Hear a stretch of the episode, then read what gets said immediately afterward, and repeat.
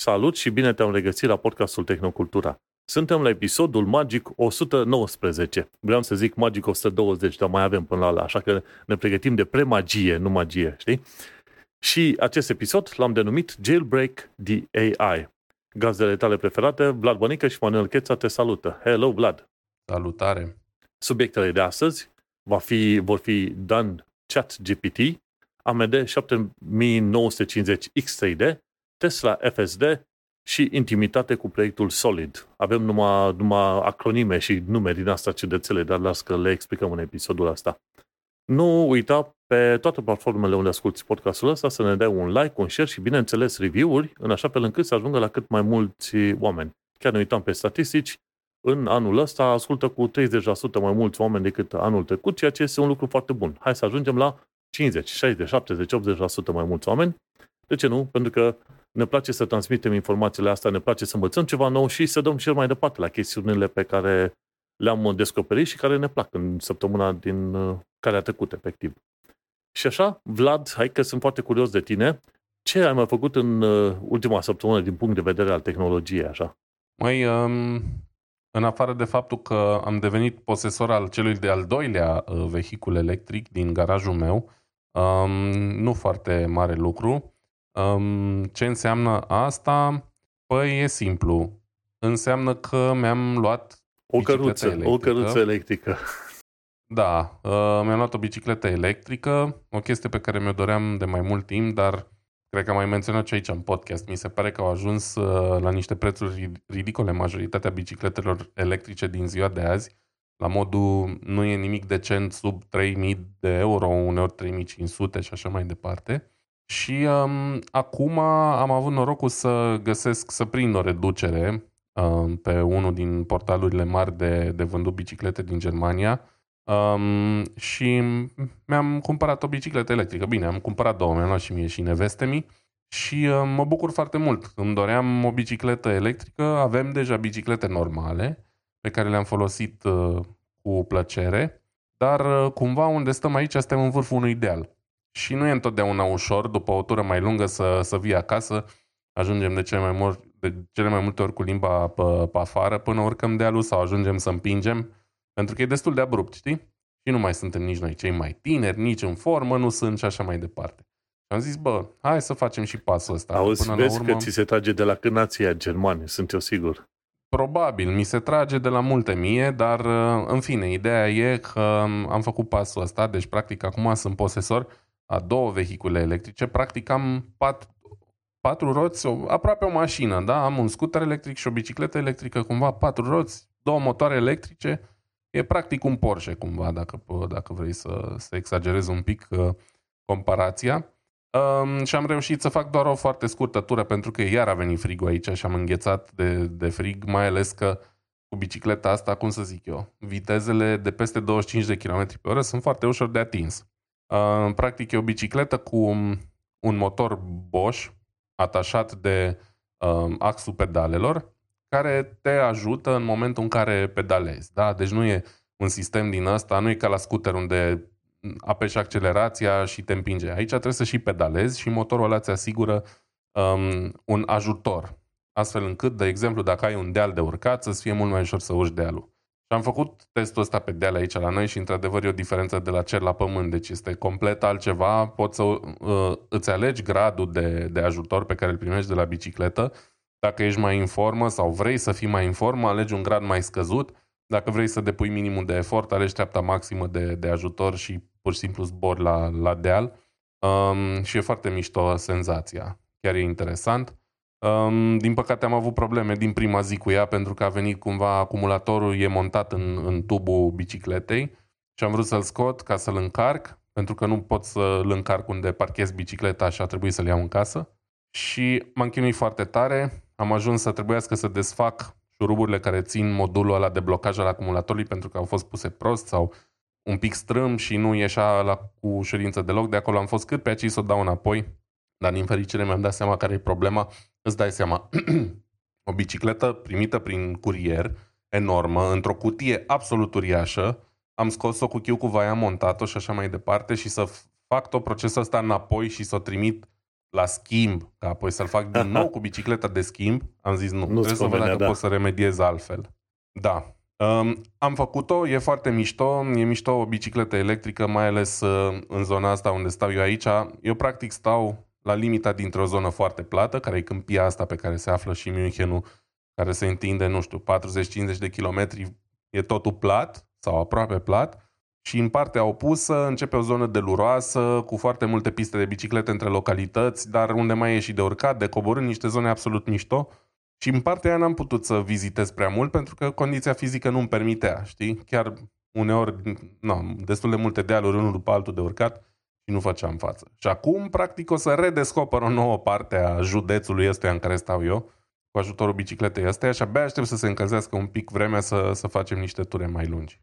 Hai că Da, am și eu niște atât. întrebări de biciclete electrice. Te rog. Poate la un moment dat o să vreau să cumpăr. Ca idee, cât te ține o baterie din aia și cât de mult te ajută, de fapt? Măi, um, bateriile astea sunt de 500 de ampere oră parcă. Um, teoretic ele sunt date, um, autonomia e dată între 50 și 150 de kilometri. Evident depinde de nivelul tău de pregătire fizică și de nivelul de treapta pe care, pe care o folosești. Știi? Um, dacă folosești treapta eco, adică cea mai m, mică treaptă da, de, de ajutor, și pă, nu mergi foarte mult la deal și așa mai departe, probabil că poți ajunge la 150 de kilometri, ceea ce în termen de mers pe bicicletă înseamnă minim 4-5 ore de pedalat, că mai tare de 30 de km pe oră pe biciclete de stilul ăsta e un, o bicicletă de trekking, am uitat să specific, dar e undeva între o bicicletă de șosea și un, și un mountain bike. Deci viteza maximă e pe la 30-35 de km pe oră, maximă, maximă. Bicicleta te ajută doar până la 25, da? Deci dacă cobori un deal, de exemplu, până la 25 la oră te ajută motorul, cum ai trecut de 25 ești pe cont propriu. Știi? Oricum, Dacă ții viteza sus, poți ține viteza sus, evident, acumulatorul nu va fi consumat.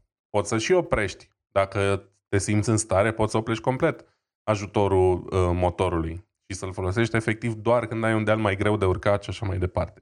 Și iarăși poți extinde un pic durata de viață.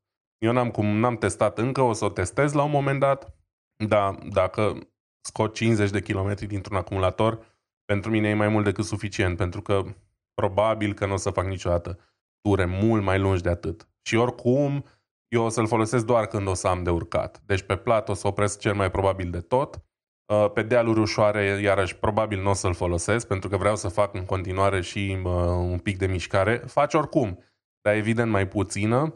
Eu chiar vreau să, să fac niște mișcare ca lumea și o să-l folosesc chiar când mi-e, mi-e greu să urc un deal. Știi? Da, ce mă mai interesa să știu, de exemplu, are ceva genul reîncărcare. Dai, de exemplu, te dai la vale pe deal și să se reîncarce bateria cu ocazia sau un dinam, ceva de genul. Nu, din păcate nu, pentru că în momentul în care mergi pe bicicletă și te oprești din pedalat, practic ai deconectat roata de la transmisie. Înțelegi? Și roata se învârte în gol. Motorul fiind la pedale, ar însemna să ți se miște și picioarele odată cu motorul în timp ce regenerează și evident nu se poate. Dacă motorul ar fi fost în roată, teoretic ar fi fost posibil. Dar uh, nu, nu recuperează. E păcat, dar să zicem că e cea mai mică problemă la o bicicletă, știi? La scooter, de exemplu, mi-ar fi fost mult mai util, pentru că e mai greu scooterul, um, ar fi fost mai utilă frâna de motor, motorul e în roata spate, deci acolo ar fi fost posibil. Dar la bicicletă, cel puțin la asta, la asta a mea, nu se poate. Da, că îmi părea o idee interesantă. Acum nu, poate mergem puțin Ar cam fi, prea da. departe, știi? Și, Ar fi, asta. dar construcția nu permite. Și cum, cum poți să alegi o bicicletă electrică? Că am înțeles că și prin România se vând. Era, acum vreo 6-7 ani de zile eram în zona Bintex în Brașov și acolo era un magazin de biciclete.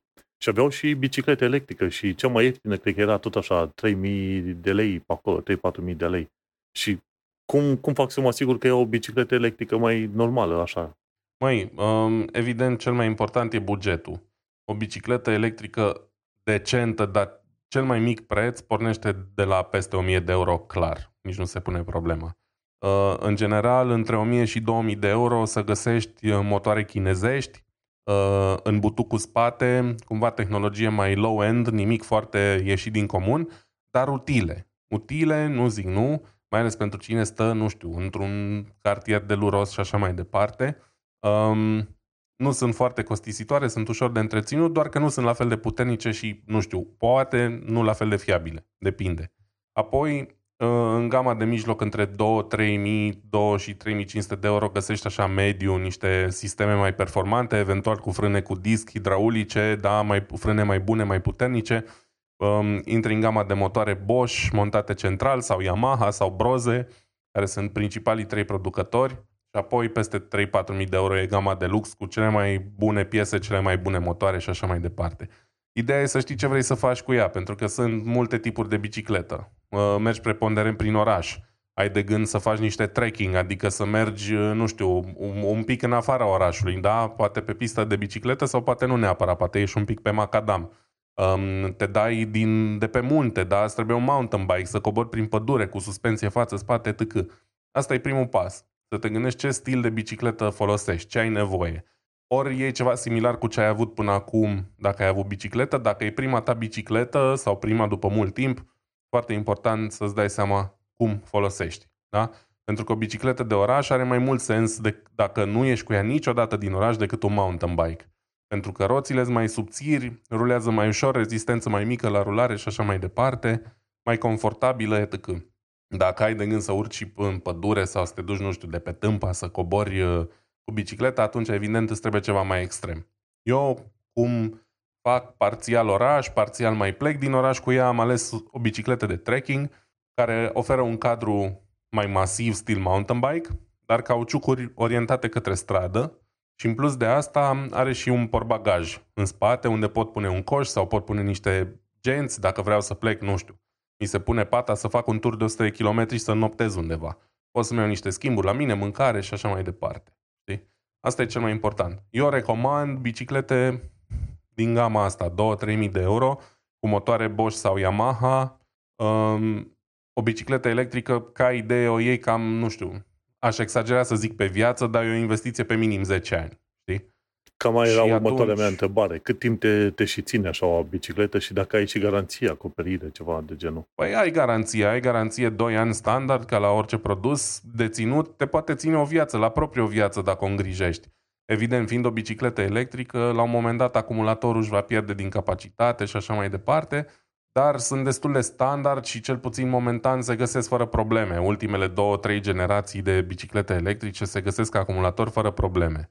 Um, deci o bicicletă electrică, teoretic 10 ani, nu ar trebui să, să ai nicio treabă cu ea. O îngrijești, trebuie făcut o revizie, din când în când similar ca la mașină, ideal o dată pe an. Unde verifici, verifici frânele, ungi lanțul, îl schimbi dacă e nevoie, te asiguri că toate angrenajele funcționează, da? Să nu ruginească nimic, să nu... Și atunci chiar e ok. Gândește-te că sunt biciclete din astea de calitate, mă refer, care au 40-50 de ani, evident nu electrice, normale, și care funcționează la fel ca în prima zi. Aici, evident, ai complicația unui motor electric și a unei baterii.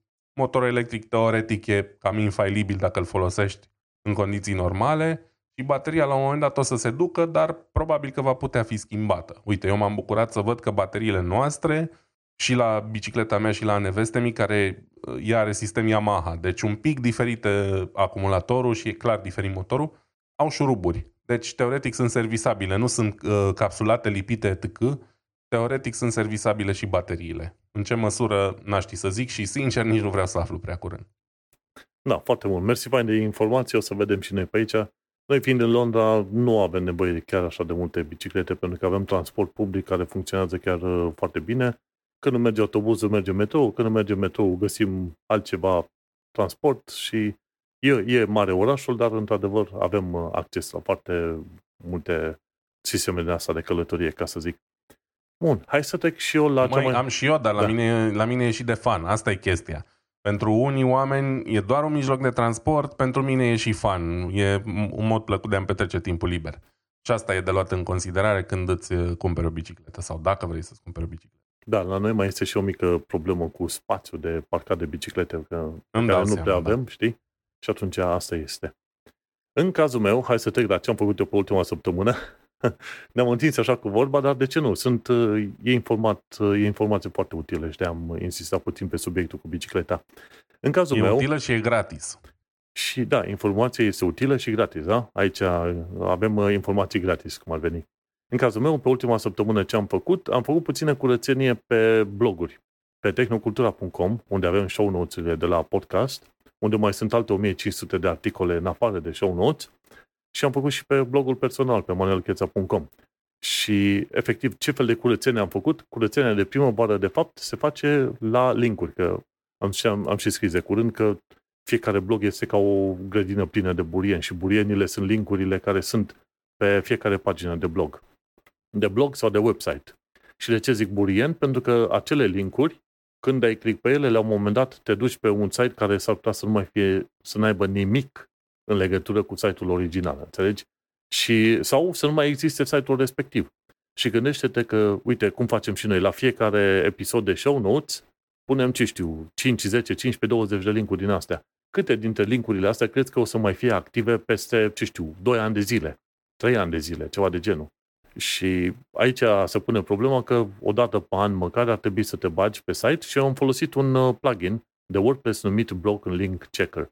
Și el se duce și verifică fiecare link, inclusiv din zona de comentarii, și vede dacă primește răspuns gen 404 însemnând că pagina nu există, 502, 503 înseamnă că serverul are erori, 302 uh, sau 301 dacă sunt redirecturi, redirectări, de obicei la redirectări cam lasă în pace și pluginul ăsta după ce face toate clasificările astea spune, uite, linkurile astea nu funcționează, m-am dus pe site și îmi dă următoarele erori, linkurile astea redirectează și atunci îți dă opțiunea să faci tot fel de lucruri și cu linkurile care nu mai funcționează, deja le șterg. Și din zona de comentarii și din zona de blog. Asta e, au existat site-urile respective, paginile au fost utile la un moment dat, acum nu mai sunt, nimic trebuie să ștergem. Pentru că, efectiv, grija mea cea mai mare, știi care ar fi? Cu aceste linkuri pe care noi le punem pe blog și dau către tot felul de site-uri. Scuze, nu. De-aia zic, știi care ar fi grija mea cea mare? Grija mea cea mare ar fi ca acele website-uri să nu fie cumpărate de, ce știu, grupuri astea, de la piraterie la ce vrei tu pe acolo, înțelegi? Uh, să-ți vândă da. pariuri sau cine știe ce alte tâmpenii din alea. Și atunci pariuri, cred tu ai dat la un moment dat, uite fericite. ce fotografie de natural și da. Scuze, am avut uh, microfonul pe mut. Da, um, vreau să zic că pariurile sunt un, un caz fericit de, în situația asta. Se poate mult mai rău. Da, exact, știi? Și atunci, cum e problema cu short URL-uri, ajungem și în problema asta cu, cu linkurile pe care le dai, le pui pe blogul tău, pe blog, pe site-ul tău, ce vrei pe acolo. Site-urile respective ar putea fi vândute, oamenii nu le mai întrețin, domeniile sunt cumpărate de altcineva și atunci tu ai dat link către, ce știu, un uh, site de arhitectură, așa cum și ai tu cu poze de arhitectură pentru ce vrei tu acasă și când te duci pe linkul ăla e, sunt promovate ce știu, servicii de angajare la grupul ăla de mercenari rusesc. Ce vrei tu pe acolo, Wagner. știi? Wagner, așa. Și atunci, îți dai seama, tu, dacă dai link către tot felul de site-uri din astea nesănătoase, fără să vrei tu, la un moment dat Google te va lovi. Pentru că zice, ok, tu înseamnă că promovezi tot felul de chestii de nimic, s-ar putea să te și lovească din punct de vedere a SEO-ului, SEO, Search Engine Optimization. Și atunci, asta e un alt motiv pentru care să faci curățenie. Dar motivul principal este că, efectiv, nu vreau ca linkurile alea să se ducă unde nu trebuie. Dacă nu mai există, să le șterg, iar dacă există, să se ducă la locul uh, potrivit. Și e ceva muncă, pentru că am stat săptămâna asta la altă și pe, și pe blogul personal și pe asta Tehnocultura, pentru fiecare în partea asta cel puțin jumătate de oră și o să mai stau așa, probabil pe aproape toată luna lui martie, să tot fac uh, selectări, ștergeri, modificări, ce vrei tu pe acolo, pentru că pluginul ăsta îmi tot găsește, că nu, nu, nu se poate căuta pe loc.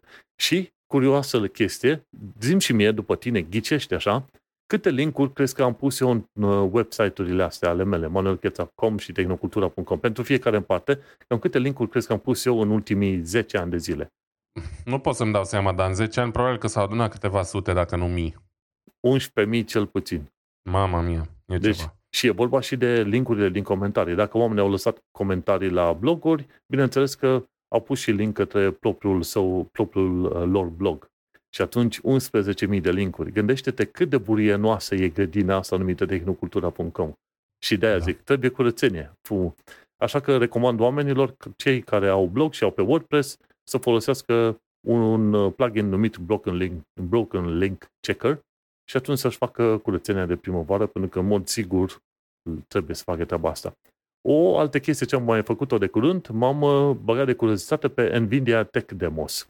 Am aflat de curând că un joc care a fost lăudat ca fiind foarte tare pe RTX, știi, pe Ray Tracing, a fost lansat fără Ray Tracing. E jocul ăla, mi se pare că e un joc, cred că parțial făcut de către ruși. E ceva cu URSS, cu chestiunile sovietice, cu vechi, cu roboți semiconștienți, ce vrei tu pe acolo. Atomic Heart, așa, uitasem. Și Atomic Heart e, e o chestie foarte interesantă. Nu știu sigur dacă, într-adevăr, dar am înțeles că rușii, de fapt, ei, uh, un, un studio rus a creat jocul, trebuia să fie lansat cu RTX și n-a fost lansat cu RTX. Și zic, dacă tot fac atâta gură mare cu RTX-ul uh, vieții, zic, ia hai să mă bag pe Nvidia Tech Demos, pe, pe pagina lor, să văd ce găsesc cu RTX și eventual să mă mai joc și cu alte demo-uri de ale, de ale lor. Și m-am jucat cu demo-ul Apollo 11, foarte simpatic, dar ăla nu cred că este pe, RTX, deși are Global Illumination și efecte din asta foarte fain, cu lumini, umbre, ce vrei tu.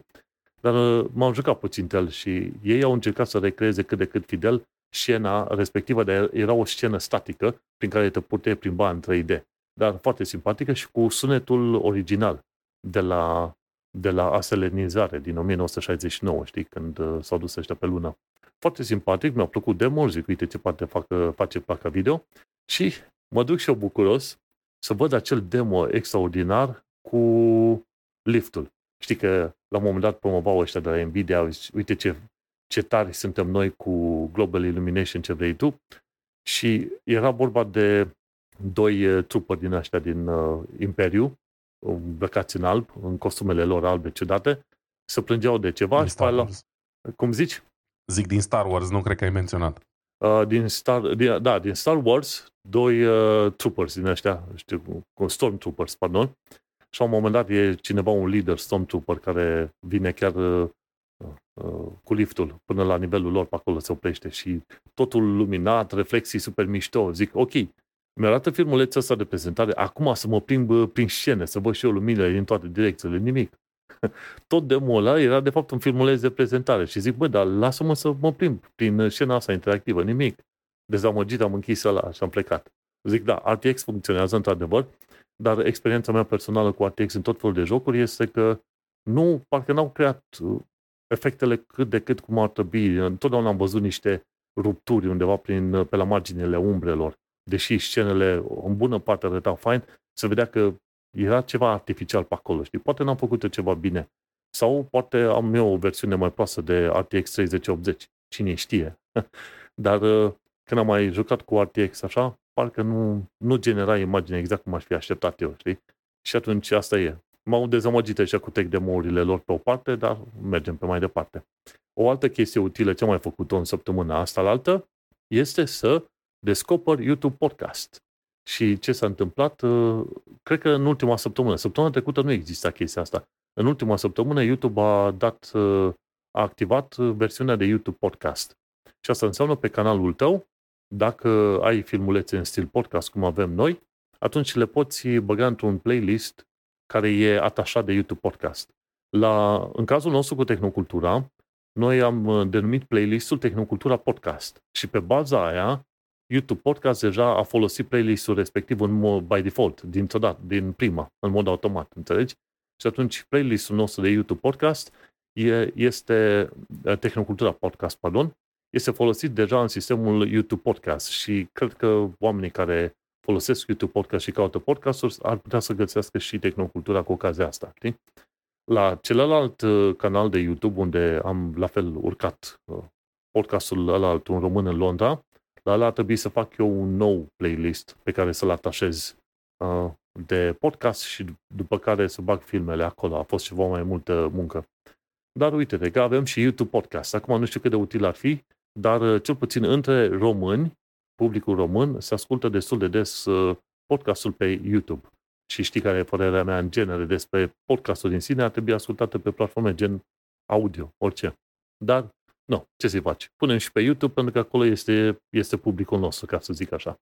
Bun. Și cam asta e pe, pe săptămâna asta altă. Hai să intrăm în subiectele zilei, pentru că avem loc câteva și în mod sigur nu avem nici timp Da, hai să încep eu atunci. O să păstrez destul de uh, succintă prezentarea, ca să zic așa. Um, am vorbit acum vreo două episoade de, de podcast despre faptul că uh, AMD urmează să lanse, lanseze uh, noua generație de procesoare cu memorie 3D cache. Um, în stilul 5850 X3D, lansat acum vreo 2, 2 ani jumate, ceva de genul ăsta. Și uite că au apărut primele teste cu uh, AMD Ryzen 9 7950 X3D, uh, un nume incredibil de, de lung și de pompos așa. Um, și spuneam um, în episodul trecut că eram foarte, foarte curios de cum va performa procesorul ăsta, pentru că uh, bunicul său 5800 uh, a, a avut niște performanțe extrem de bune, adică în jocuri, de fapt despre asta e vorba, procesoarele astea față de varianta normală uh, ar trebui să fie mult mai tari, mult mai performante în jocuri.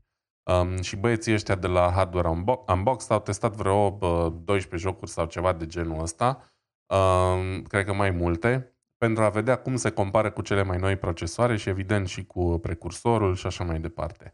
Um, și uh, ideea e în felul următor. 7950-ul ăsta X3D, um, practic ar trebui să fie vârful de gamă. Urmează să mai apară un 7800 X3D și aici apare cumva partea cea mai curioasă. Cum funcționează procesoarele astea de la AMD din generație nouă? Ele, 7950 are 16 nuclee, da? Dar cele 16 nuclee sunt împărțite în două chipuri. Nu sunt amândouă pe același chip. Dacă ți închipui o tabletă de ciocolată cu, două, cu mai multe pătrățele, cam, cam așa sunt și astea, da? 16 uh, dintre nuclee sunt pe un pătrățel, celelalte 16 sunt pe alt pătrățel. Este valabil și pentru 7950 simplu și pentru varianta X3D. În schimb, varianta X3D are și uh, level 3 cache-ul la Baban de 128 de mega um, supranumit și 3D cache, care ar trebui să ofere, sau V-cache mai nou, care ar trebui să ofere uh, performanțe mult mai bune în jocuri. Dar ghiși ce? Memoria aia este disponibilă doar pentru una dintre cele două pătrățele de ciocolată. Deci nu beneficiază toate cele 16 nuclee de memorie asta, ci doar 8 dintre cele 16. Asta mm, e un pic curios, e un pic problematic. Pentru că ce au făcut tipii ăștia este, au făcut două tipuri de, de benchmark-uri. Au folosit 7950 X3D în configurația standard cu 16 nuclee, din care 8 cu V-cache și 8 nu, și din BIOS au dezactivat cele 8 nuclee care nu folosesc Vcache și au testat din nou. În felul ăsta, ce au putut ei să simuleze, sau mă rog, ce presupun că au simulat, este procesorul 7800 X3D, care încă n-a ieșit. Da? Dar 7800-le va fi doar 8 nuclee Așa. cu Vcache versus ăsta 16 nuclee din care 8 cu Vcache. Înțelegi? Știu că e greu de urmărit. Ca idee, 7950 ăsta nu prea are avantaje față de 7800 în gaming. Și asta s-a văzut foarte, foarte bine în testele lor. Până într-acolo, că 7950 X3D cu jumătate de procesor efectiv dezactivat a funcționat în jocuri de cele mai multe ori mai bine decât lăsând toate cele 16 nuclee active. Diferențe foarte mici, dar grăitoare pe de altă parte. Da? Deci, procesorul ăsta aproape că nu și are loc în gamă. Un procesor din care poți tăia jumătate un procesor, apropo, că asta e foarte important, peste tot pe unde te uiți pe site-ul AMG, 7950 X3D este prezentat ca un procesor de gaming. Dar tu, practic, poți dezactiva jumătate din procesor și să joci la fel de bine cu el. Înțelegi? Și asta e un pic ciudat. Avem un 7950 simplu, orientat pentru productivitate, foarte performant, nimic de zis acolo. Și avem varianta X3D, orientată pe gaming, dar practic doar jumătate din ea e orientată pe gaming. Și jumătatea aia care în curând va ieși sub forma 7800 X3D uh, la un preț mai redus. Știi? Și acum ce mă gândesc eu, AMD văzând rezultatele testelor ăstora, pentru că cu siguranță se uită, uh, cel mai probabil or să ia decizia să inducă un handicap uh, artificial procesorului 7800 X3D, pentru că altfel va canibaliza vânzările ăstea mai scump nu o să-l mai cumpere nimeni dacă ele sunt la fel de performante în jocuri. Știi ce zic? Mai ales că toată, toată orientarea, tot scopul gamei X3D este să fie cele mai performante procesoare de gaming. Păi, dar um, gândește-te că aceeași critică o poți spune și despre Intel i9 13900 sau 13900K și ce vrei tu. Astea care sunt cele mai de sus, care sunt groaznic de exagerate și ca preț și probabil dacă îi compara cu gama de bază și ca, ca performanță, adică puternice, uh, de obicei vei găsi așa, dar asta să nu uităm că discutăm de oameni care vor fi dispuși să plătească un preț extra pentru chiar 5% de extra performanță. Da, dar momentan nu e nici măcar 5% extra performanță. Asta încerc eu să zic. Aici nu e deloc extra performanță. Înțelegi? Asta e problema. Rămâne de văzut. Da. Ideea e că în jocuri um, procesoarele se comportă foarte bine. Um, în productivitate momentan nu le-am văzut uh, testate, dar probabil că se compară la fel ca frații fără uh, Vcache, că na, cam mai ai ideea au fost uh, un pic peste uh, 13900K de la Intel, dar ce au zis oamenii de la Hardware Unboxed este că luând în considerare costurile actuale ale platformelor, deci inclusiv memorie RAM și placă de bază și așa mai departe, culmea s-ar putea ca Intel să fie varianta mai, uh, mai accesibilă ca preț, având în vedere că diferența de performanță e foarte, foarte scăzută între cele două. Deci, față de AMD de până acum, care era întotdeauna campion la, în primul rând la costuri, da? apoi la performanțe, e bine, uite că am ajuns în, în lumea, în upside down-ul în care Intel e varianta de buget. Și asta e un aspect destul de interesant. Rămâne de văzut ce se va întâmpla cu 7800, dacă într-adevăr va performa ca simularea lor, da? când, când au dezactivat jumate din 7950, sau dacă va fi cumva mai slab, într-un motiv sau altul. Cam atât. Da, știu că văzusem un filmuleț de prezentare de la Testing Games care compara 7800, ce să zic, 7950 X3D-ul ăsta cu 13900. Și abia câteva frame-uri extra în mai multe jocuri, dar nu era o diferență enormă, ca să zicem așa. Doar câteva no, frame-uri aici e aproape semnificativă. Și în cazul ăsta, normal că nu s-ar justifica prețul mare, nici nu știu acum cât este prețul, dar mă aștept să fie undeva pe la vreo ce știu, 5-600 de euro, ceva de genul ăsta, chiar mai mult. Nu știu dacă s-ar justifica. De cele mai multe ori nu. Îți dai seama, noi recomandăm în continuare procesoare în direcția aia, Intel i5 dacă vrei, chiar pentru gaming. Pentru că până la urmă munca cea mai mare este făcută de către placa video, nu neapărat de procesor. Și procesorul poate să devină un blocaj pe parcurs, dar dacă mergi pe procesoare foarte vechi, știi, foarte vechi sau foarte slabe, știi, atunci nu e. Dar și cum e, dar asta e tehnologie nouă, teoretic, înțelegi? Și de obicei, tehnologia nouă nu va bate în mod precis tehnologia veche care deja e pe o anumită structură și e optimizată cât de cât bine, dar te poți aștepta că de la următorul nivel la tehnologia asta nouă să bată tehnologia veche foarte, foarte mult, înțelegi? De obicei cam asta, ăștia sunt pașii de, de evoluție, dacă stai să te gândești. Și ce se întâmplă? Cei care sunt super mega entuziaști de acum plătesc pentru dezvoltările alea tehnologice, ca noi peste vreo 3 ani de zile, când 3-4 ani, când nu o să ne schimbăm calculatorul, o să avem X3D de o să ne plictisim.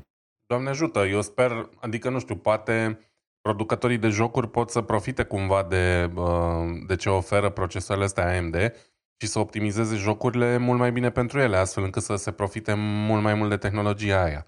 Dar iarăși, vorbim așa, vorbim de niște chestii super teoretice, da? În momentul în care ajungi să depășești fără probleme 150 de frame-uri pe secundă în condițiile în care majoritatea oamenilor oricum nu pot randa uh, la, la refresh rate-ul ăla și guess what? Nici măcar nu e nevoie în 99% din cazuri. Da? 60 de Hz sunt suficienți pentru majoritatea oamenilor. Foarte puțini sunt cei care văd diferența și în general e vorba de oameni care joacă competitiv. Exact. Hai să mergem pe mai departe. E o sursă nouă, dar așa random am dat de ea. E Merkel, și am aflat acolo despre modul în care BBC folosește proiectul ăsta solid pentru protejarea datelor personale, ca să zic așa. Nu știu dacă știi, noi am mai discutat pe, în podcastul ăsta despre un nou, nou proiect al lui Sir Tim Berners-Lee, cel care a creat web-ul, și noul proiect este Solid. Solid este un fel de metodă prin care datele tale personale să fie stocate într-un pod, într-un data pod, POD în un fel de capsulă. Deci Solid este o metodă prin care tu salvezi datele personale într-o capsulă și orice fel de serviciu, site, website, uh, ce știu, program, instituție ar avea nevoie de acele date, trebuie să ceară, ceară ție în mod personal acces la acele date și toate datele care țin de tine până la urmă să fie în, acel, în acea capsulă. Și au făcut teste mai noi cu BBC. Să știi că BBC-ul ăsta, deși pare așa un fel de televiziune publică pe UK, este destul de modern așa. Când dacă stai să te gândești la anii 80, mi se pare, 70-80, la un moment dat BBC avea propriul său calculator, BBC Micro, ceva de genul ăsta. Nu știu dacă ai auzit de el. Și când au avut tehnologii mai noi, inclusiv asta cu internetul, cei de la BBC au uh, sărit de, direct pe meciul ăsta. Ok, uite, o chestie nouă cu internetul. Și la un moment dat, bineînțeles, BBC avea și emisiuni educative în care ți se explica cum să folosești calculatorul. Așa prin anii 80, 85, 87, ceva de genul ăla. Și atunci BBC sunt uh, chiar pe rol cu proiectul ăsta, cu Solid, cu capsulele astea de date. Și proiect, ideea în sine este relativ simplă, gen, ok, tot ce înseamnă datele mele să nu fie pe serverele, să zicem, uh, Facebook, Google, ce vrei tu pe acolo, toate datele astea care țin de mine să fie într-un asemenea repozitor din asta, într-un asemenea, o asemenea capsulă. Ei, capsula asta poate să fie, de exemplu, un cont la o terță parte. Ok? Un fel de parte în care ai tu încredere, înțelegi? Dar care nu ține de niciun fel de entitate de care știm noi, gen social media, internet, ce vrei tu. Și atunci, în uh, contul respectiv, tu ai toate datele tale. Uite, am vizionat 5 filme pe Netflix, 3 pe BBC și ce vrei tu pe acolo. Și atunci, când te bagi pe orice fel de website, gen BBC Watch Party, că articolul vorbește despre aia, BBC-ul trimite semnal către capsula ta de uh, intimitate și zice, băi, îmi dai voie să accesez niște informații din asta, am nevoie de informațiile X, Y, Z. Și tu zici da. Și doar pe baza aia, atunci BBC-ul poate să citească anumite informații din, uh, din, uh, din acea capsulă, din acea zonă. Și e foarte interesant pentru că orice fel de alte informații mai sunt uh, legate de tine, se salvează tot pe capsulă pe acolo, înțelegi? Și atunci capsula respectivă acționează și ca un fel de carte de identitate în sistemul ăsta, în solid. Și e o idee interesantă, pentru că dacă ți să te uiți, unde sunt toate datele tale de vizualizare, de mesaje, de ce vrei tu, toate sunt hop-top, în toate direcțiile posibile, pe toate site-urile posibile. Sunt șanse mari ca un milion de instituții, inclusiv alea de credit, report, ce vrei tu, să știe mai mult despre tine decât ce ai făcut tu. De exemplu, dacă ți-ai plătit bine facturile la timp sau nu, știi, fază de asta. Ei, și un asemenea proiect, într-adevăr, este game changing, pentru că, într-adevăr, ar însemna să schimbi modul în care datele tale sunt uh, salvate, procesate și preluate. Și ar însemna că tu, într-adevăr, ai avea controlul. Dar, uh, îți dai seama, merge cumva împotriva a tot ceea ce funcționează, să zicem, acum în lumea asta a internetului pe, în care trăim noi acum. De ce? Pentru că fiecare site în sine vrea să strângă și mai multe date. Inclusiv la noi, la muncă, se, se bucură că au, au atât de multe informații, au big data, încât au angajat nu numai ingineri de, de date, ci au angajat ingineri de machine learning, de AI, care să proceseze acele, acele date. Și echipele de data engineers și AI engineers sunt atât de mari încât au trebuit să angajeze uh, AI, ML Ops, Machine Learning Ops. Și uh, ăștia sunt un fel de uh, ingineri care se ocupă de infrastructura de AI dintr-o anumită firmă. Deci la, la nivelul ăla așa nebune s-a ajuns, ai atât de multe date încât ai nevoie de AI, ai atât de multe AI încât trebuie să bei inginer de AI și să bei o întreagă infrastructură să manevrezi toate datele alea. Bineînțeles, dacă stai să te gândești, proiectul ăsta solid, să aibă toate datele tale acolo, tu îți dai seama că ar trebui să aibă acces la, ce știu, terabyte și tera, nu terabyte, pardon, exabytes de date. Știi, tu să ai contul tău și pe, peste tot pe, pe orice site redus, ar trebui să salveze toate informațiile alea. Nu știu cât de practică este treaba asta, înțelegi? Deci, tocmai de aceea nu o să auzi foarte des de proiectul ăsta solid, pentru că e, în teorie e o idee super mișto, dar în practică, la cât de multe date se sunt des, despre fiecare om în parte, nu știu cât de practic ar fi. Înțelegi? Dar e fain. Au pus în, în lucru și cu BBC-ul ăsta și poate în câțiva ani de zile o să iasă o idee care o să fie puțin uh, hibrid, gen date importante despre tine și alte date legate de număr de vizualizări sau ce ai vizualizat tu sau ce ai făcut pe un site de comparații de produse, de exemplu, să fie menținut tot pe site-ul respectiv. Știi? Deci mai devreme sau mai târziu, dacă proiectul ăsta solid câștigă teren, cine știe, dar uh, eu chiar aș vrea să-l, uh, să-l văd în lucru și acel proiect solid probabil să aibă și un program de desktop. Atunci în uh, programul tău de desktop zici, ok, vreau să mă bag pe Gmail, dar îi permit Gmail-ului să se uite doar la anumite informații. Și atunci Gmail doar, doar, doar atunci poate să-mi prezinte și mie e-mail-urile. E, o, e un alt pas, dar e o, e o chestie interesantă și o să mai pomenesc de Solid. Deocamdată este încă la, la stadiul ăla de teorie și chestiuni academice, ca să zicem așa, deși tehnologia încă e, e pardon, deși tehnologia este pusă în lucru la BBC. Uh, na, ți-am umplut că au făcut tot felul de chestii și de din astea, dar uh, sper eu că pe viitor o să vedem ceva mai, uh, mai bine aplicată chestia asta pentru oameni mai obișnuiți. Da, e interesant. Um, deja am văzut niște, niște găuri în uh, sistemul ăsta care mie nu-mi plac. De exemplu, um, cumva e în același sentiment cu folosirea actuală a cookies-urilor, da? Um, toată lumea a zis, bă, de acum încolo va trebui să dai tu acces cookie-urilor, da? Nu mai are voie site-ul sau platforma să-ți acceseze datele astea fără să-ți dai consimțământul. Problema e alta. Problema e că sunt din ce în ce mai multe site-uri pe care nu le mai poți accesa sau nu le poți accesa la întreagă capacitate dacă nu-ți dai consimțământul pentru, pentru cookies. Știi? Și asta se poate întâmpla și cu Solid. Zici, vai, uh, ai uh, toate datele în acest pod super sigur și după aia zice, da, dar dacă vrei să accesezi site-ul nostru pe care tu îl urmărești de 10 ani, va trebui să ne dai acces la toate datele astea, altfel nu ți-l prezentăm. Și atunci nu prea ai rezolvat mare lucru. Este alt, aceeași, aceeași mărie cu o altă părărie mai pompoasă și mai sigură, dar pe care tot trebuie să o dai jos cumva, știi? Așa văd eu lucrurile astea. Oricum, interesant, dacă este în folosul securității personale a datelor, n-am nimic împotrivă. Important e și cum va fi implementat și cum ai spus și tu ce și câte date vor fi disponibile în acel pod. Probabil că ar trebui să fie, de fapt, mai multe subpoduri, da? În care să dai acces la anumite date. Da? Deci nu e cazul, poate, să dai acces la toate datele despre tine din acel pod pentru un site de, nu știu, știri, gen BBC, versus un client de mail sau versus un site bancar, să zic.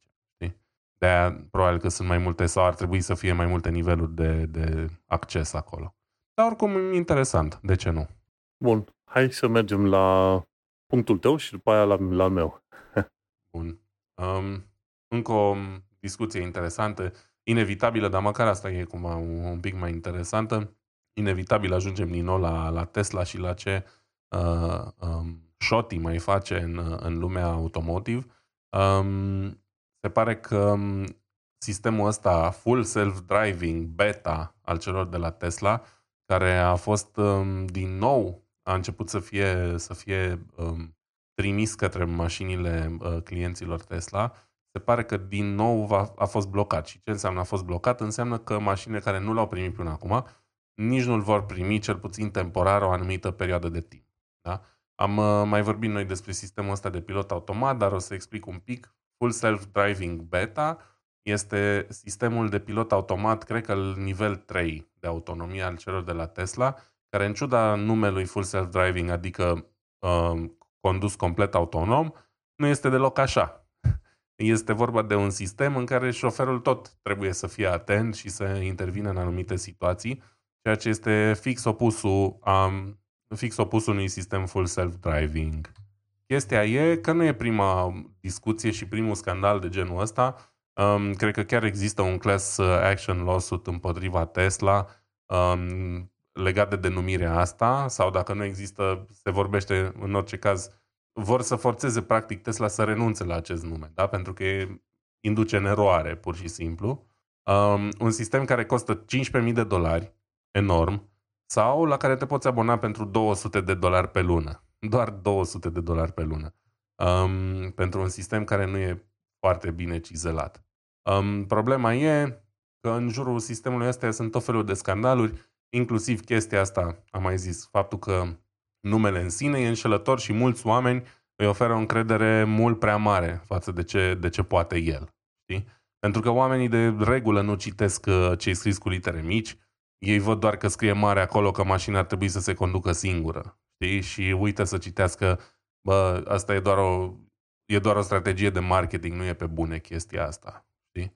și unele dintre problemele pentru care uh, beta-ul ăsta a fost întrerupt sau nu mai uh, e disponibil temporar. Uh, de exemplu, mașina poate să treacă pe, uh, pe la un, printr-un semn de stop fără să oprească, uh, depășește limitele de viteză, uh, schimbă banda în condiții nesigure și fără să ofere șoferului posibilitatea să intervină și așa mai departe. Deci, manevre care pot pune în pericol grav siguranța circulației. Știi?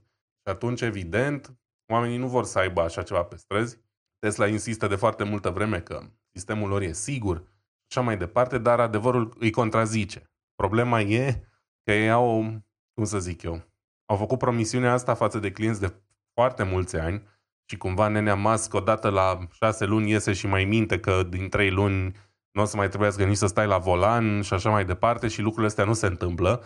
Ei forțează pentru că au nevoie să uh, acumuleze date reale din trafic și atunci, deși softul lor nu e perfect și nu e bine pus la punct, ei forțează să trimită actualizările astea către public, uh, chiar și cu prețul unor accidente, da? pentru că ei au nevoie să învețe din, din datele alea. Și atunci se ajunge la probleme. Eu clar n-aș putea să am încredere într-un sistem de genul ăsta abia am încredere în mine și în alt șofer din, din trafic, cu atât mai puțin într-un fel de AI um, foarte așa aspru, să zicem, deloc uh, șlefuit. Și um, da, ce să zic, e bine că autoritățile sunt călare pe ei, dar în continuare mai scapă, mai trimit actualizarea la uh, câteva sute sau mii de mașini, uh, iară sunt prinși cu o caua mică, iară sunt întrerupte update-urile și uite, tot așa o țin de 2 ani sau ceva de genul cu, cu chestia asta. Um, deci dacă ai Tesla și ai full self-driving, fii convins că mașina nu o să se conducă niciodată, sau mă rog, nu, nu, să nu zicem niciodată, dar nu prea curând singură cu adevărat și uh, mare grijă, ce să zic. Am auzit de chestiile astea și controversele astea, într-adevăr, și normal că nu, nu ar fi ok să activeze în mod automat sau să-ți bage pe gât uh, update-urile alea sau să măcar să zică că, băi, este e full self-diving, nu? Faptul că zice beta nu ajută prea mult pe acolo, pentru că produsele în, în uh, formatul beta n-ar trebui trimise către public, dacă stai să te gândești bine, știi? Oricum, majoritatea oamenilor nu înțeleg ce înseamnă beta. Sau hai să zicem, poate majoritatea clienților Tesla sunt un pic mai uh, înclinați tehnologic și înțeleg conceptul ăsta. Dar chiar și așa, faptul că se numește șofat complet autonom, ceea ce de fapt nu e asta, știi, un, un sistem care nu e asta, e foarte problematic și faptul că în continuare nu, nu reușește nimeni să le impună să schimbe denumirea asta e însuși problematic. Păi, adică, te gândești că lobby, lobby-urile alea sunt în care probabil Băi, Tesla cheltuie o tonă de bani și de-aia reușește să aibă protecția asta. Dar adevărul e că da, asta e ei, ei, comparativ cu alții, au o, ei merg pe ideea deșteaptă ăștia de la Tesla, că până acum e ușor să dăm cu băta mask, mask în sus, mask în jos, dar până la urmă Tesla se conduce cam singură firma, zic în principiu, înțelegi? Ai și... crede, dar eu sunt de părere că la decizii de genul ăsta, cuvântul lui Elon Musk e în continuare foarte greu și din câte am înțeles și am mai citit, dacă lui vine o idee, e foarte greu să-i scoți din cap și dacă încerci să-i zici că a greșit, s-ar putea să-ți pierzi jobul. Deci dacă ideea de full self-driving e a lui, um, va pușa pe ea cu, cu orice risc. Mă, știi cum e? E a lui și e o idee bună, parțial, ca să zicem așa, dar asta nu înseamnă că el a venit cu ideea și tot el o aplică. Bineînțeles, are echipe în spate pe acolo care ar putea să lucreze cumva să în jurul ideii astea. Dar ideea generală, ideea generală este că el gândește bine. De ce? Pentru că stai să te uiți la tot felul de sisteme de, din astea de mașini autonome, mașinile respective de la competiție, că discutăm de Mercedes, BMW, Chrysler, Ford și alții mai sunt, mașinile alea depind foarte mult de hărți preexistente, de GPS, de tot felul de alți senzori. Pe când aici, ăștia cu FSD fac o chestie nițel imposibilă, improbabilă și oarecum tâmpită. Gen, ok, vrem să, să ne folosim de date de trafic reale ca să antrenăm un AI, ca AI-ul ăsta să se descurce cu strict ceea ce vezi în față. Cumva să facă un o replicare a ceea ce vede omul, înțelegi? Și cum înțelege omul să se descurce numai și numai cu ceea ce vede. Bineînțeles că e prostesc să depinzi numai de semnale vizuale, când prin tehnologia ai acces la LiDAR, radar, GPS și alte tâmpenii, dar dacă, de exemplu, dacă ai un sistem audio, uh, audio pardon, video, un AI deștept care poate să interpreteze informațiile foarte bine din teren, fără ajutorul altor lucruri și totuși poate să navigheze bine în orice fel de condiție, gândește cu cât este mai bună o asemenea mașină când îi mai adaugi niște LiDAR, niște radar și pui și GPS-ul. Deci în loc să pornești de la ideea că ai GPS, uh, hăt și ce vrei tu și pe aia, pe baza ălora, tu consești o mașină care știe să se descurce, tu permiți unei mașini să se descurce în orice situație și augmentezi chestia asta cu alte chestii, gen GPS, hărți, ce vrei tu. Deci el merge din partea opusă și o parte foarte, e o chestie foarte bine gândită, pentru că hărțile se schimbă, sistemele GPS nu întotdeauna funcționează, camerele care te-ar ajuta la diverse intersecții nu funcționează, LiDAR-ul s-ar putea să-ți pice în bot și alte chestii, știi?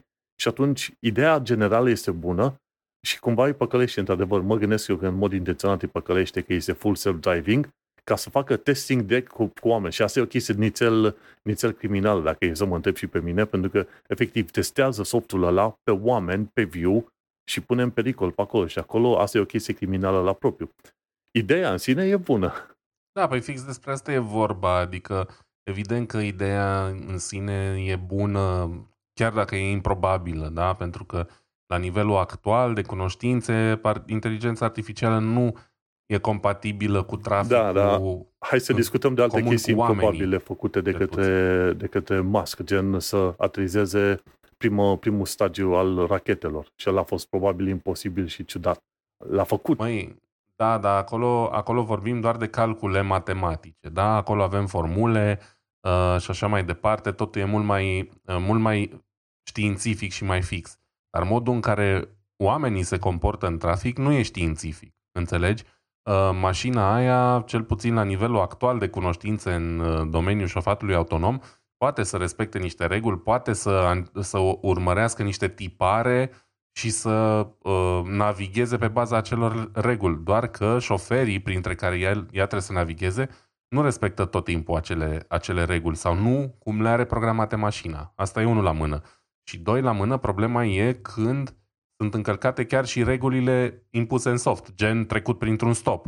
Pentru că a fost poate un pic mascat de niște frunze de umbră și camera nu l-a văzut ca lumea. Și atunci a trecut prin stop. Mașina nu știe a doua oară când trece pe acolo că acolo e stop, că nu cred că poți să-i pui tu în momentan cel puțin, nu poți să zici, bă, vezi că aici e stop. Ea a doua oară o să treacă din nou și dacă iar nu vede uh, semnul, va trece din nou. Pe când un om, prima oară poate ratează, dar a doua oară va ști, bă, aici era un stop. Înțelegi ce spun? Sunt așa niște chestii, clar, nu e deloc etic să, să testezi uh, chestiile astea în public. Eu înțeleg că ei au nevoie de date multe ca să poată îmbunătăți sistemul, dar e vorba de o linie fină. Și, din nou, cea mai mare problemă, din punctul meu de vedere, pe lângă uh, discuția etică dacă e ok să testezi pe populație sau nu sistemul ăsta, e faptul că denumirea aia e înșelătoare în continuare, dar e înșelătoare așa, la un, un mod flagrant, nu știu, ca și cum ai vinde țigările sănătatea, la modul ăla, adică nu e ok, știi? Pur și simplu nu e ok. Și cum e, pe ambele direcții sunt perfect de acord, bagă amenzi mari, oamenii la înghițoare, schimbă numele, ce vrei tu. Eu vreau să mă bucur de partea alaltă în care, într-adevăr, ceea ce vor să facă ei, să facă o mașină cu adevărat autonomă, să nu, fie, să nu depinde de tot fel de cârje, gen GPS și hărți deja preinstalate, înțelegi? Și la chestia asta, Tesla este deja, e, chiar și cu full self-driving ăsta amărât, care mai generează probleme, este deja înaintea competiției cu nu știu cât. Deci, în primul și în primul rând, au creat mașini electrice relativ uh, mișto, faine, ce vrei tu, care merg pe oarece distanță, deși la foarte scump, și mai apoi se duc și pe AI ca să permită mașinii să se conducă singură. Și la, la ambele chestii, pe EV și pe AI, Tesla este mult înaintea competiției, înțelegi?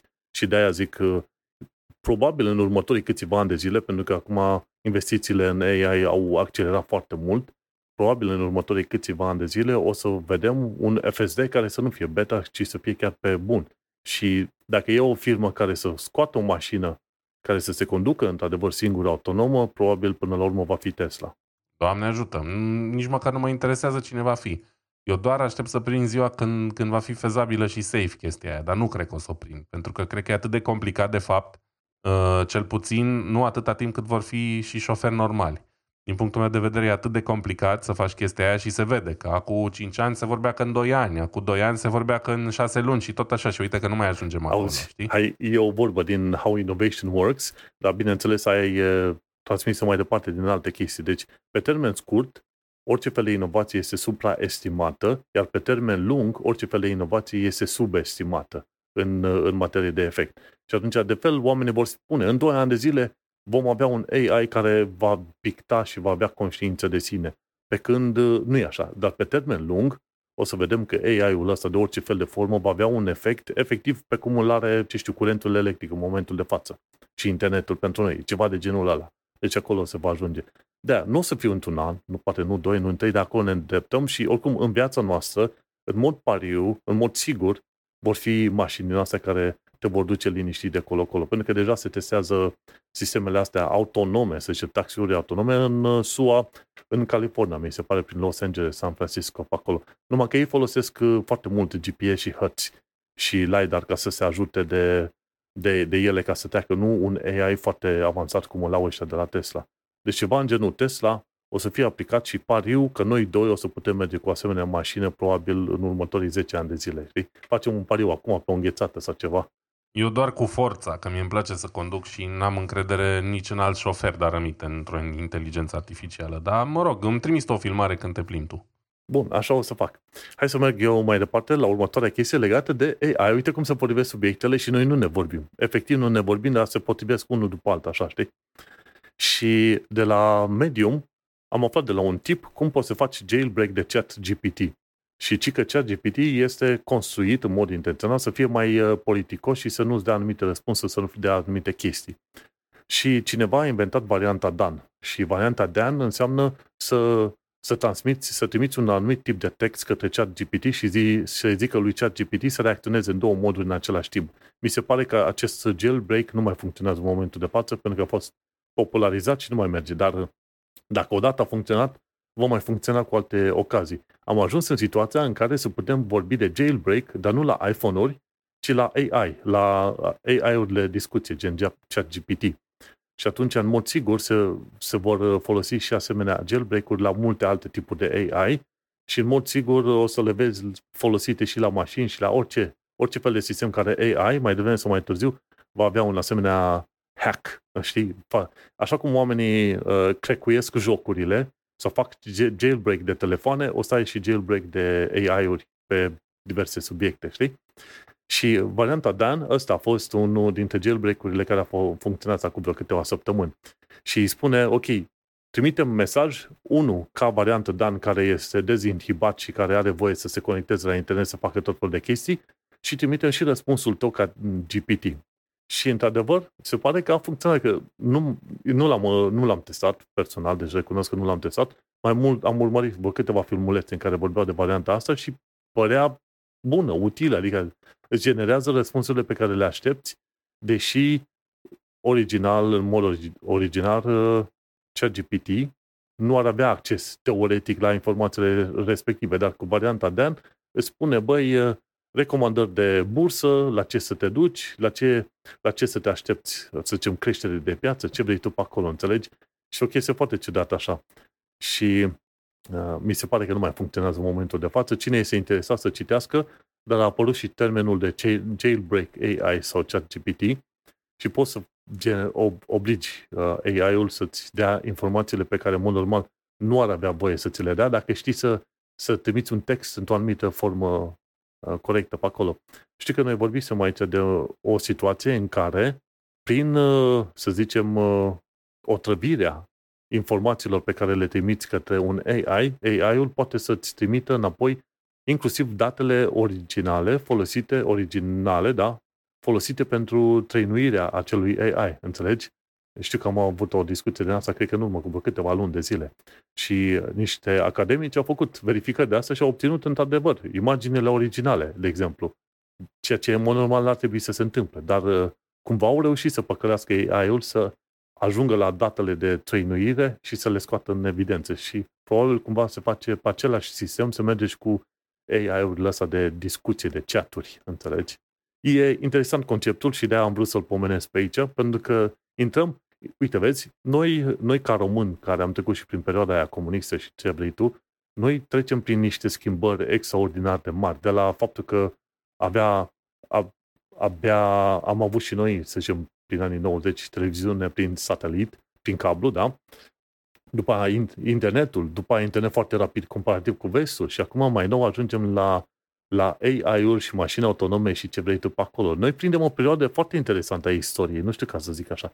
Plus că între 2025 și 2030 o să vedem uh, al, o a doua serie de oameni care se duc pe lună și sper eu chiar vor face, să zicem, baze științifice pe lună, pe acolo. Trăim niște vremuri foarte interesante. Și tot legat de vremuri interesante, hai să trecem pe la următorul subiect al meu, scris de către Terence Eden, probleme cu CDN-ul de la AWS dacă nu ești atent. Și despre ce este vorba aici?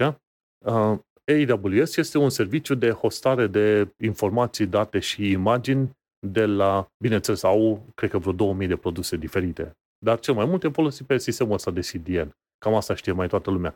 CDN înseamnă Content Delivery Network, știi? Când ai un website, tu nu vrei ca imaginile să fie pe website-ul tău, ci le urci pe un asemenea CDN, pe un asemenea server. De ce?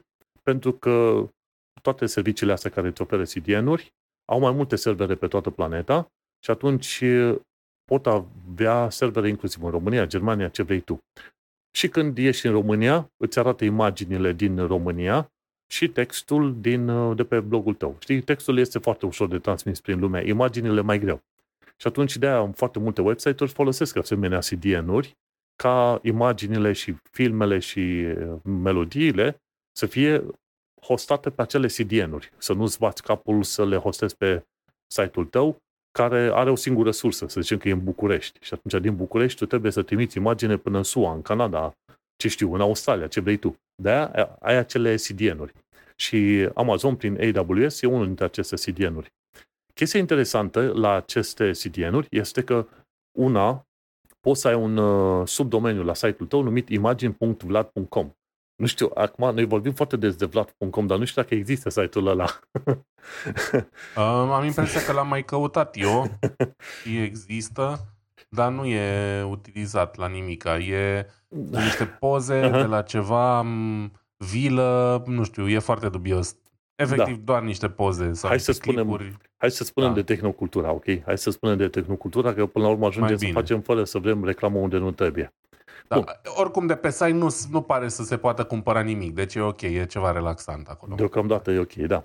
Deci ai ceva în genul imagine.tehnocultura.com și atunci acele, acel imagine.tehnocultura.com îi faci un, o setare de DNS să se conecteze cu un coș din asta de imagini, ca așa îi numesc, e bucket, găleată de fapt, găleată de imagini, care o să fie ceva de genul, uh, cum îi zice, tehnocultura.aws.amazon.com, ok? Și atunci ce se întâmplă? Tu, în mod normal, când furnizezi acele imagini către oameni, o să apară în uh, linkul de imagine e imagini.tehnocultura.com slash, ce știu, computer.jpg, ceva de genul ăsta, ceea ce e ok. Deci poți face treaba asta. Foarte mulți oameni nu fac treaba asta, sunt leneși și se duc direct în uh, acea găleată de imagini și dau click dreapta, copiază linkul de imagine. Și ăla o să fie tehnocultura.aws.amazon.com și aia este folosită pe, pe site-urile oamenilor. Ei, când se întâmplă treaba asta, e ok, pentru că o să, o să vezi imaginea pe site-ul tău. Dar ce se întâmplă dacă la un moment dat nu-ți mai plătești abonamentul la AWS, la Amazon? Ei bine, la, în momentul respectiv, Amazon îți închide acel, acea găleată de imagini. Și când încerci să te duci pe imaginea respectivă, zice, hop, ne pare rău, acest bucket numit, ce știu, uh, tehnocultura.aws.amazon.com este închis, ne pare rău, nu putem să-ți dăm niciun fel de imagine. Și parțial este ok. Partea care este ne-ok este că odată ce un, o asemenea găleată din asta de imagine a fost închisă, altcineva, random, poate să ia. La fel cum se întâmplă cu linkurile care am zis eu, duc la un domeniu care nu mai este folosit de cineva și e cumpărat de altcineva. Ei, în cazul ăsta, cineva poate să înregistreze găleata aia de informații gen tehnocultura, punct uh, ce vrei tu pe acolo, sau ceva care să aibă cu cuvântul tehnocultura. Acel bucket poate fi preluat de către ăștia altcineva. Și atunci ce se întâmplă? Dacă ai un serviciu de e-mail și ești tu, să zicem că despre asta vorbește Terence Eden în, în, în articolul lui, dacă ai un serviciu de e-mail și imaginile din e-mailul respectiv duc către găleata ta de la AWS, repozitorul ăla de imagini, cum vrei să spui, ei, și nu mai plătești, ce se întâmplă? Toate linkurile din e-mailul respectiv duc către, ce știu, tehnocultura.aws.amazon, ok? Și dacă altcineva la un moment dat preia acel uh, control asupra acei, acelui repozitor de, inform, de imagini și pune imaginile proprii, gen, în loc să fie o imagine cu un telefon, pune o, o imagine cu un text care spune ai câștigat 1000 de, de euro, du-te pe site-ul 1000euro.com uh, și ia, preiați, iați premiul, știi? Deci, se poate face treaba asta. Deci ei urcă pe, pe repozitorul respectiv imagini care au același nume, imagine.jpg și când se bagă cineva pe e-mailul lor, când primesc uh, acele notificări, le apar imaginile alea care nu țin de serviciu de emailing, să zicem că ești de la o, o firmă de telefonie, știi? Și asta s-a întâmplat. Și e vorba de, în cazul pomenit de către Terence Eden, cred că era vorba de serviciul O2. O2 este un fel de Vodafone, ok? O firmă în asta de telefonie.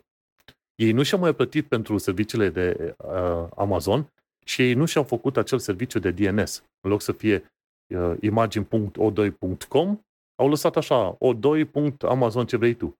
Și alții deja au putut prelua acel, acel repozitor și să schimbe imaginea pe cum vor acolo.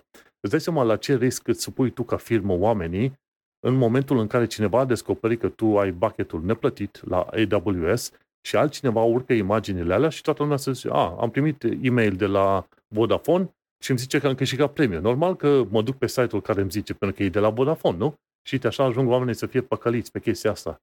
Și asta e un alt mod prin care oamenii ajung să fie, să zicem, călcați în picioare de tehnologiile astea ale internetului, știi? Și nu e vina lor, e vina providerului, celui care a făcut acele legături de e-mail și care n-a respectat niște reguli foarte bine de web development, știi, ca să zicem așa. Și foarte interesantă metoda asta în care poți să fii într-adevăr păcălit în, în asemenea situații. E bine, tipul ăsta, Terence Eden, este el cel care a preluat controlul asupra acelui bucket și a informat pe ăștia de la O2 și a spus, mă băieți, vedeți că am preluat eu control, dar voi aveți grijă că puneți în pericol, să zicem, siguranța propriilor voștri clienți. Rezolvați problema. Și de-aia am, am citit. Povestea are un final pozitiv, dar o învățătură foarte mare, ca să zic așa. Vezi? Un alt mod în care poți să fii păcălit, inclusiv de site-ul care tu credeai în, ca, în care poți avea încredere 100%, știi? Da, e, e din ce în ce mai greu câteodată să, să rămâi în siguranță pe internet. Um, e bine că există oameni de genul ăsta care cercetează aspectele astea și care reușesc să-și dea seama de ele. Poate altcineva nu ar fi băgat de seamă. Um, și să sperăm că toate companiile vor fi uh, pregătite tot timpul să ia cele mai bune măsuri în, term- în timp util, știi? Atunci, uh, na, riscul se minimizează uh, ca... Știi cum e? De aia zic, când, când mă întreabă oamenii pe la ce site lucri și ce faci tu pe acolo, zic, păi mă, eu la site-ul ăla lucrez doar pe un colț destul de mic pe acolo, fac nu mai știu ce. Dar ce e atâta mare lucru să ai dita mai echipele care fac ceva? De ce? Pentru că site-ul ăla un, orice fel de website este, pentru utilizatorul obișnuit, este, să zicem, ca un fel de oraș văzut de sus. Ce vezi tu de sus? Niște clădiri, niște străzi, ce vrei tu. Ok, simpatic. Dar, de fapt, fiecare website în sine este un ecosistem de sine stătător, este o, are infrastructură, are echipe, poate chiar zeci de echipe, fiecare trebuind să lucre în spate la o mulțime de servicii ca să ții, și mai ales dacă ești în domeniul de financiar, cum lucrez și eu pe acolo, și în, și în domeniul financiar, dar și în asigurări, e bine, acolo situațiile sunt și mai complicate pentru că intervin uh, regulile din astea legale. De exemplu, sunt anumite chestiuni legate de securitate și de uh, date pe care trebuie să le respecte. Deci mai ai extra infrastructură pe aia. Și de aia zic, orice înseamnă legături cu internetul și website-uri, sunt extraordinar de compl- complicate. Da, poți să faci o pagină HTML și foarte simpatic așa. O vezi la tine în calculator, una, două. Dar când intri într-adevăr în toate serviciile și tot, toate alte, să zicem, uh, produse și programe pe care trebuie să le instalezi, să faci un website și sigur, și util, și rapid, și ce vrei tu, e bine, chestiile astea te costă extraordinar de mult și de-aia nici nu te miră că se dau și salarii mari în asemenea munci și nici nu te miră când auzi că firme au 200-300 de programa, programatori să întrețină acel, acele servicii și site-uri, înțelegi? de aia zic, wow, super complicat. Bun, hai să mergem la știri pe scurt de la The Verge. Este știrea ta. Da, mi s-a părut interesant uh, aspectul ăsta. Uite, tu ești uh, posesor de Google Pixel și m-am gândit să-ți dau un heads up. Se pare că există un uh, anume clip de YouTube care îți poate crashui telefonul. Um, da, da, am auzit de ăla și mi-a fost frică să mă bag. Da, uite, știrea inițială raportată de Android Authority. Um, pe Reddit a apărut prima oară și se pare că multe modele sunt afectate, de la Pixel 7 și 7 Pro uh, până, adică toate gama, de, în principiu Pixel 7 și Pixel 6, da, cu toate variantele, Pro, Pro și așa mai departe. Um, dar se pare că nu toată lumea e afectată um, și ca faza e, despre ce video e vorba, E oarecum amuzant că este o secvență din uh, filmul horror Alien, o variantă în 4K uh, HDR, um, care în timpul uh, vizionării pe, pe unul din telefoanele astea um, poate să-ți cauzeze telefonul să se restarteze automat. Din câte am înțeles, nu e mai grav decât atât uh, chestia asta, pur și simplu își dă telefonul un restart, dar evident nu e nici neapărat o chestie de dorit. Știi? Poate, na, cine se întâmplă în memorie niște chestii care pot uh, provoca seamănă, altfel de daune. Auzi, seamănă foarte mult cu chestia aia în care dacă trimiteai un anumit tip de SMS către iOS în Messages, mm-hmm. îți închidea la fel telefonul. Da, au mai fost uh, chestii similare, doar că până acum uh, cu un video de YouTube n-am mai auzit și e, mi s-a părut uh, interesantă chestia asta. Un, uh, un anume șir de caractere să provoace o chestie de genul ăsta nu e nemai întâlnit, în schimb, e destul de ciudată chestia asta când se întâmplă cu un video public pe YouTube, pentru că SMS-ul ăla, să zicem, era cumva creat specific ca să, ca să cauzeze crash-ul ăsta. Asta e pur și simplu o întâmplare. Aș putea, aș putea crede că ar fi o întâmplare, dar dacă stai să te uiți la video respectiv, o să vezi, poate n-au intenționat ei să facă ceva care să dea peste cap Pixel 7 dar în mod sigur au, modul în care au procesat acel video și imaginile care l-au au în acel video, probabil dau peste cap. Să nu uităm că în fiecare imagine poți să faci steganografie, știi, să ascunzi niște informații, inclusiv text, în imaginele respective. Și atunci da. textul ăla, dacă e construit în așa fel încât să dea peste cap uh, mecanismul ăsta de decodare a video, atunci s-ar putea să-ți cadă, să-ți dea peste cap, știi? În mod sigur, dacă cineva își bate cap, o să descopere că, de fapt, uh, opa, la, când ajunge la cadrul X, trebuie să facă de decodare și nu poate că până la urmă uh, ocupă prea multă memorie și atunci forțează un restart sau ceva de genul ăsta, știi? Dar uh, e interesant că se poate întâmpla treaba aia și nu te-ai fi așteptat, știi? Și te-ai gândit că cu cât tehnologia înaintează, te ferește de mai multe asemenea probleme. Numai că adevărul care este? Tehnologia înaintează în, ce știu, în complexitate, în ce vrei tu și tocmai asta e problema. Cu cât tehnologia și software devin mai complexe, cu atât se mărește suprafața de atac, ca să zici așa. Deci, de-aia, de-aia oamenii cumva cred, uite, a evoluat tehnologia și ne ar trebui să fim mai protejați. Nu! Când evoluează tehnologia, se devine mai complexă, e cu atât mai, mai greu să menții securitatea și stabilitatea unui asemenea sistem. Nu? Cum ar fi, de exemplu, să protejezi sau să-ți dai seama dacă țintă hoții într-o curte relativ mică, de, ce știu, 10 pe 10 metri, versus o curte care ar fi 1000 pe 1000 de metri, ok? cât de multe porți și garduri trebuie să ai pe acolo ridicate. Tot așa și cu da. tehnologia da. asta. Hai să mergem mai departe. Cum? Într-adevăr, atât. Da. Uite, vezi, îmi place. O, o, oamenii sunt de acord cu mine. de am făcut podcast ca oamenii să fie de acord cu mine. Bun, hai să ai mergem. dreptate.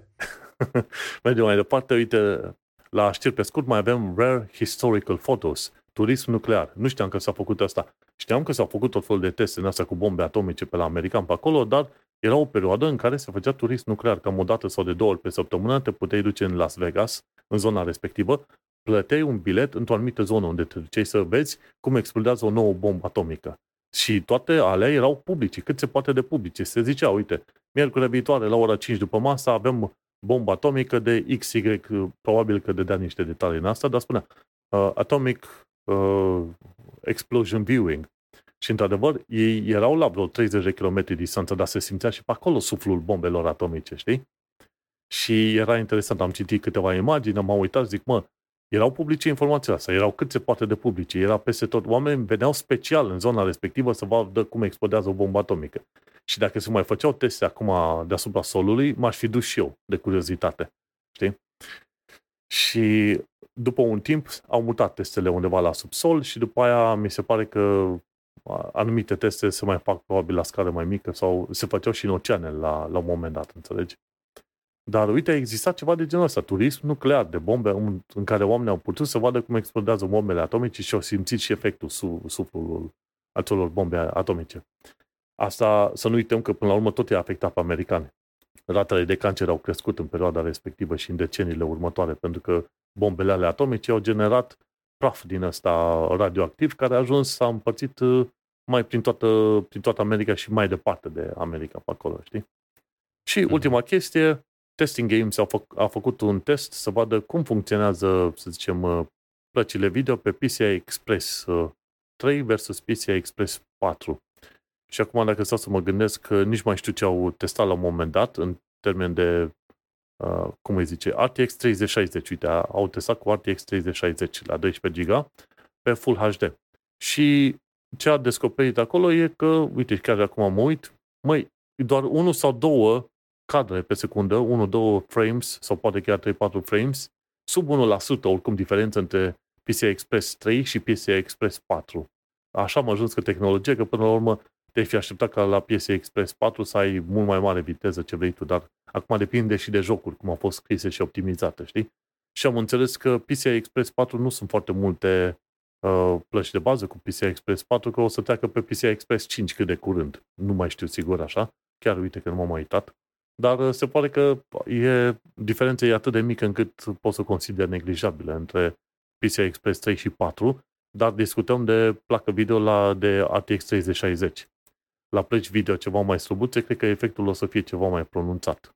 Da, um, iarăși ne ajungem în, în etapa aia în care diferențele astea sunt uh, atât de, de minuscule încât nu, nu mai contează pentru majoritatea situațiilor reale. Sau poate au rămas jocurile în urmă, cine știe.